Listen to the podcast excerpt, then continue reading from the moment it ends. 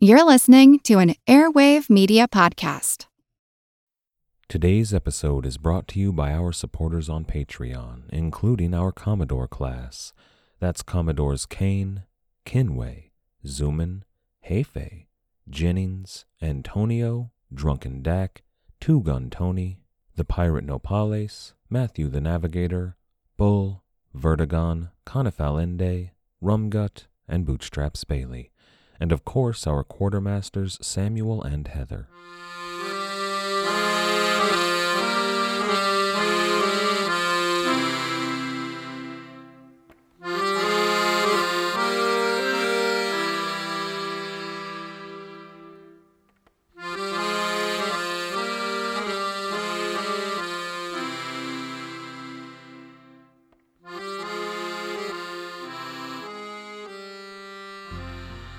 Hello. Welcome to the Pirate History Podcast. My name is Matt. Thank you for listening. When people talk about pirates, they're usually talking about pirates from what's called the Golden Age of Piracy. That term, the Golden Age of Piracy, was a term coined in the book A General History of the Robberies and Murders of the Most Notorious Pirates. It was assumed for many years that the author of that work, Captain Charles Johnson, was a pen name for Daniel Defoe. However, that's been challenged in recent years, and it's generally accepted that it wasn't Defoe now. But whoever it was, the author used the term Golden Age of Piracy to describe the Caribbean pirates that were active from about 1710 to 1720, roughly speaking. Pirate historians have adopted the term in a broader sense, though. Pirates of all the world, not just the West Indies, from the late 17th and early 18th centuries. You can break that definition into three subcategories, or at least I usually do. The last of these categories was the last great era of the pirates, the Golden Age according to Captain Johnson, the pirates operating out of the Republic of Pirates at Nassau, Blackbeard, Black Bart Roberts, Anne Bonny, Mary Read, Calico Jack, Charles Vane, that whole lot. Before that era come the pirates of the Round, or what were called the Red Sea Men. Those are the pirates of Madagascar and the mythological settlement of Libertalia, the pirates who operated in the Indian Ocean. We're talking about William Kidd, Thomas Tew, and Henry Avery, and we're about to move on to those pirates, and I'm very, very excited about that. And before that, we have the Buccaneers. Now, the Buccaneers lasted the longest of any of these eras of piracy, almost 50 years, and they could even be divided into their own subcategories. There were the very early religious exiles, the Huguenots that settled Tortuga, and the pirates like Legrand, and then there were the Brethren of the Coast under Admiral Henry Morgan. And then the third category of the Buccaneers, what concerns us today, were the last of the Buccaneers. These pirates were, in many ways, the most dangerous, at least they were the most numerous.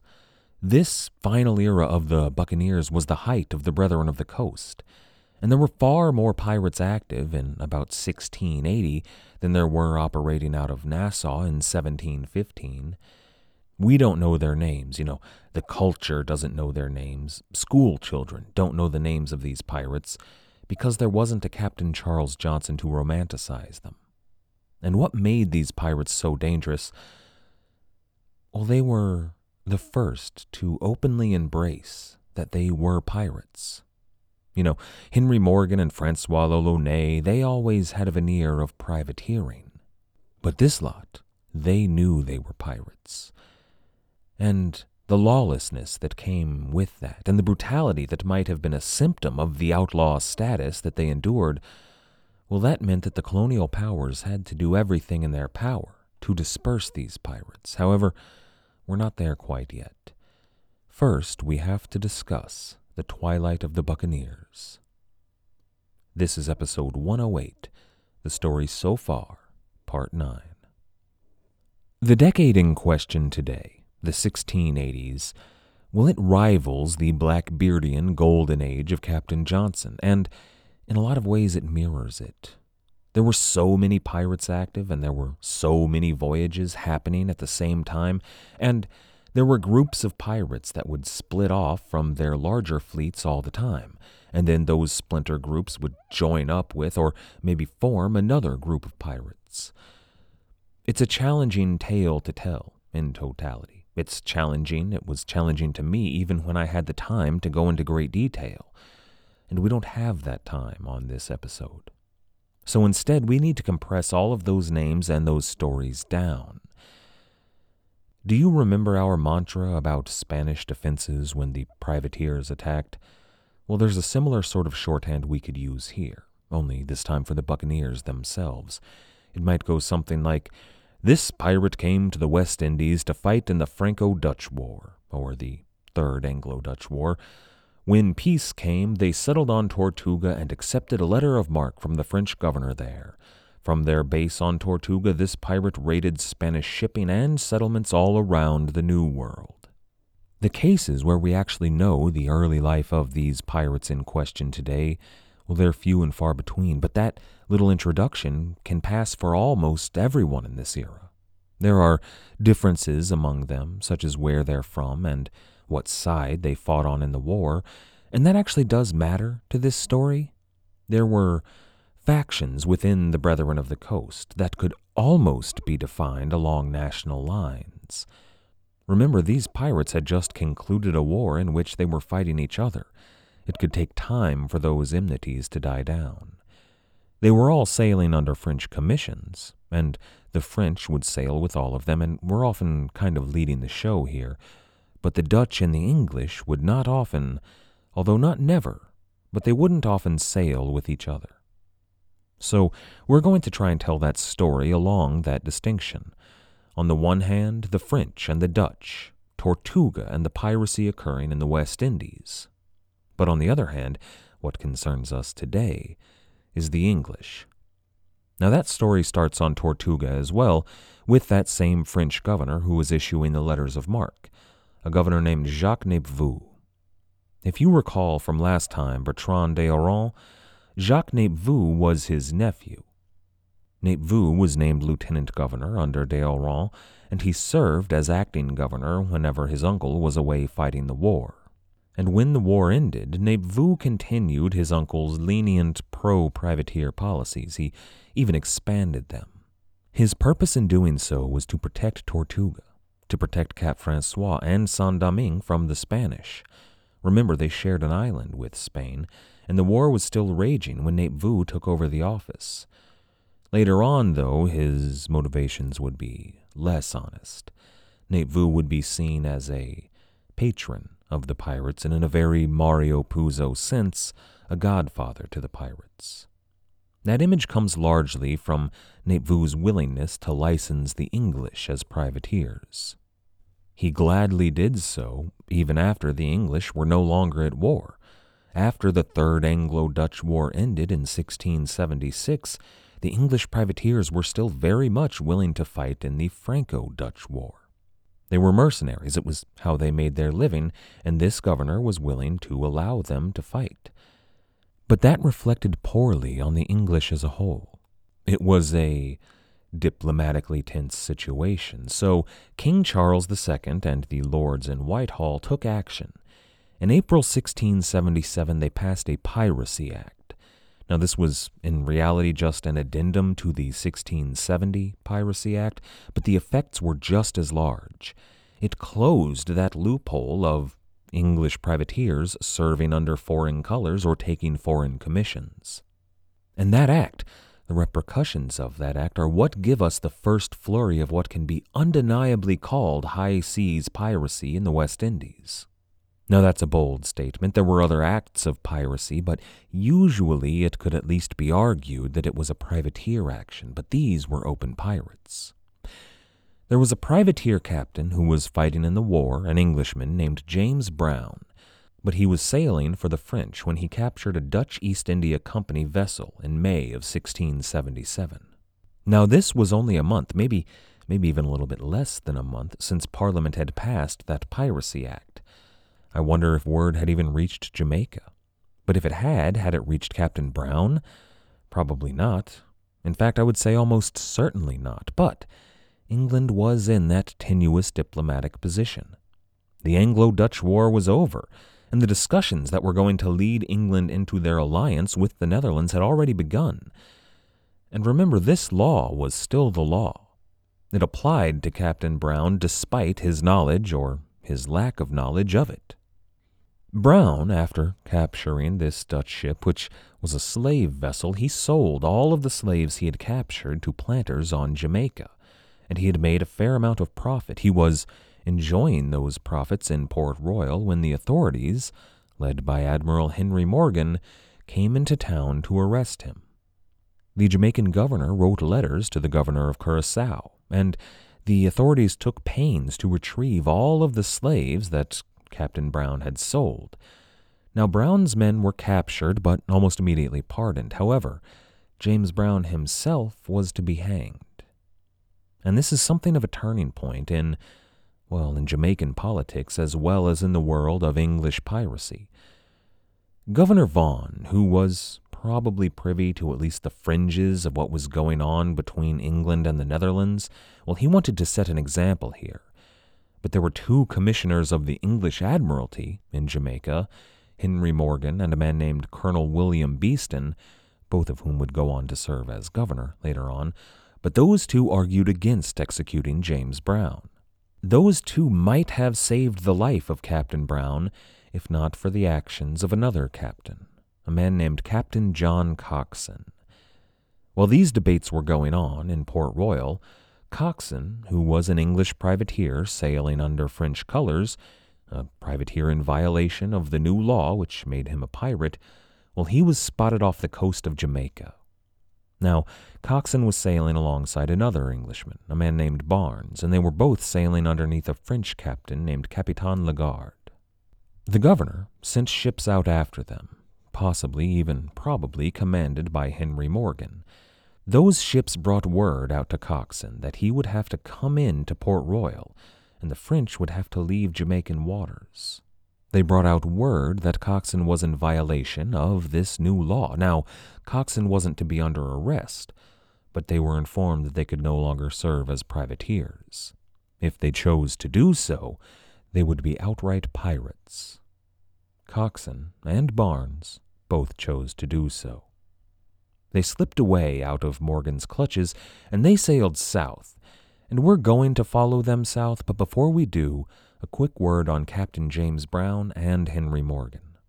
Governor Vaughan was enraged when Coxon sailed away, and I think, almost in retaliation for that, he ordered the immediate execution of Captain James Brown. Now, Morgan and Beeston still disagreed with that act, and they secured a stay of execution from the Chief Justice of Jamaica, a man named Long, but it was already too late. By the time they arrived at the docks with the stay of execution, Captain Brown had already been hanged and was dead. Now, this enraged Morgan and Beeston. They didn't want to go around executing privateers. Those two understood that the privateers were still an asset to Port Royal they could serve as a potential coast guard, and at the very least, they were a bunch of trained soldiers who could man the guns should enemies sail in. They were something that Port Royal desperately needed. But now Morgan and Beeston feared, and I think they feared correctly, that the privateers would stay away from Port Royal, and in the long run probably turn to piracy. In an effort to rectify the situation, Morgan, Beeston, and Chief Justice Long attempted to take action against Governor Vaughan, legislative action, but Vaughan countered them by dissolving the Jamaica Assembly entirely. Then he went on to arrest Beeston and Long, the Chief Justice, and sent them back to England. This left Morgan alone to stand against Governor Vaughan. Now, Morgan still commanded some respect among the buccaneers and the Brethren of the Coast but he realized that if he surrendered to Vaughan, if he backed down, he would lose that respect. So Morgan rallied any men that he could, and he stood in opposition to Governor Vaughan, potentially in violent opposition. Now, it never came to that, but Morgan did, in essence, take over the island of Jamaica. And that really kind of worked out. He was the lieutenant governor, after all, so this wasn't a coup exactly and in the end, King James would side with Long and Beeston and Morgan back in Port Royal. he would remove Governor Vaughan from power and name Morgan as acting governor of Jamaica for several months until the new governor came to take the post. In the end, this would prove to be too little too late. Captain James Brown had been executed, and the rest of the privateers would stay away from Port Royal. But before we deal with that, let's follow John Coxon, Captain Barnes, and Capitan Lagarde on their way south. They would arrive at the Spanish Main in mid June 1677 near the town Santa Marta in modern day Colombia. Santa Marta was not a large town, and it fell quickly to this band of pirates, but they only had moderate plunder there. Now, this was still a wartime operation, led by French privateers, so it wasn't out of the ordinary. However, for the two English privateers, this was open piracy. But the French Capitan Lagarde took captives. The most important of those captives were a local friar as well as the governor, and then they captured a priest. Now, that priest, well, he was well dressed for a colonial priest, but none of these pirates knew who they had captured, at least not yet. The captives, and there were a number more than those three, but less well known, but they were all taken aboard Lagarde's flagship when all of a sudden the Armada de Barlovento showed up and attempted to capture the pirates. Now, this was a little out of the ordinary. The Armada de Barlovento wasn't everywhere all the time, and it's always entirely possible that they would happen upon the pirates and attempt to capture them, but this happened very, very quickly. And they failed to capture the pirates, which they shouldn't have but perhaps they were unwilling to fire on the pirate ships for reasons that will soon become apparent. However, the pirates got away, but while they were en route, that uh, priest's identity was finally revealed to them. He was, in fact, the Archbishop Lucas Fernandez y Piedrahita, and he was kind of a big deal. Not only was he an archbishop, which they didn't realize when they had captured him, which is a high ranking role in the church, he was also a nobleman back in Spain and a renowned theologian. For the pirates, this was kind of an oh no kind of moment. You know, when the bottom drops out and you can feel the pit of dread in your stomach. Like in a heist movie, when a gang of unknown young thugs steals a briefcase, but when they get it back to the hideout and open it up, they realize that the briefcase is full of diamonds that belong to the mob. You know, that might seem like amazing fortune at first. But I wonder what would you do with a briefcase full of diamonds? You know, do you know a fence who will buy them? And then, if you had a briefcase full of diamonds that belonged to the mob, or if you had a famous, wealthy Archbishop of Holy Mother Church, you had to deal with the very real fact that powerful people with lots of guns are going to want them back. And if, for whatever reason, they fail to get their property or their Archbishop back, they will hunt you down and kill you without mercy and dump your body unceremoniously into the sea. But the one major difference here between the mob and Spain is that the mob cannot literally field armies and go to war. I mean, you know, they can start a mob war, assassinations and car chases and gunfights, but they can't put ships under sail filled with thousands of soldiers that can invade your country. And John Coxon knew that Spain could and would do just that. Now, I doubt he was afraid of that happening but I bet he was afraid of what the English would do to avoid that, namely, to hunt him to the ends of the earth and put him hanging in a cage until his muscles atrophied and the crows ate his eyes. And the English absolutely would.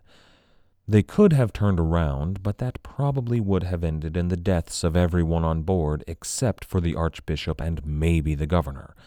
So they sailed for Port Royal immediately However, the Archbishop and all of his fellow captives were suddenly treated to the best beds on board. They were given full meals with clean water and even glasses of wine. And when they arrived in Port Royal, John Coxon personally escorted the Archbishop, and only the Archbishop in this case, to meet with the governor in Port Royal. However, When he got back, he found that neither Vaughan nor Henry Morgan sat in the governor's seat. That office now was held by the former, and now once again, Governor Thomas Lynch. This probably seemed like bad news, but Lynch appears to have given Henry Morgan most of the lead in dealing with the privateers here. His plate was fairly full at the moment because dealing with the Archbishop was governor business.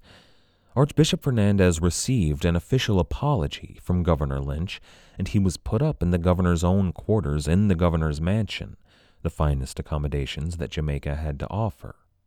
In the meanwhile, Henry Morgan and John Coxon went out to Lagarde's ship in the harbor. They went out there to, quote, procure the liberty of the governor and others but finding the privateers all drunk, it was impossible to persuade them to do anything by fair means. That's a polite 17th century way of saying that Lagarde and his men, who were quite drunk, told the English governor exactly what he could do with his request. So Morgan had to send the French away from Port Royal without any of the other captives. They were to sail for Tortuga or really wherever they wished as long as it wasn't Jamaican waters. This story does have a happy ending for the other captives. They were dropped off at Santo Domingo on the pirates' way to Tortuga. They decided that it was too diplomatically hot in the end anyway. But Coxon and the other English privateers, they didn't sail with Capitan Lagarde. When the French privateers realized that this would be the case, they protested, but Morgan made it clear that if they didn't leave willingly, they would be chased off with cannon fire, or, conversely, they would be arrested and potentially killed. This entire series of events, everything from Captain Brown and his execution to Captain Coxon and how the French were treated in the formerly friendly Port Royal, well, this series of events made it clear that times had changed for the pirates of the West Indies. As far as the English were concerned, the era of the privateers was over. And they were right, the era of the privateers was over.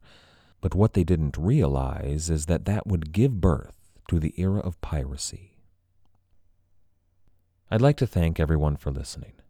I'd like to thank everybody who has helped to support the show everybody who has signed up to become a patron on Patreon, everybody who has given us a review or a rating on iTunes or wherever it is you listen to the show, and everybody who has suggested this show to your friends. Without all of you, I wouldn't be able to do this, so thank you. Our theme music was, as always, The Old Captain by the fantastic band Brillig. If you haven't checked them out yet, I certainly suggest you do so. You can find them at brillig.com.au. That's B R I L L I G.com.au. After you're done over there, why not check out our website at piratehistorypodcast.com, or you can get in touch with us on Twitter, SoundCloud, Reddit, or YouTube. As always, most importantly, thank you for listening.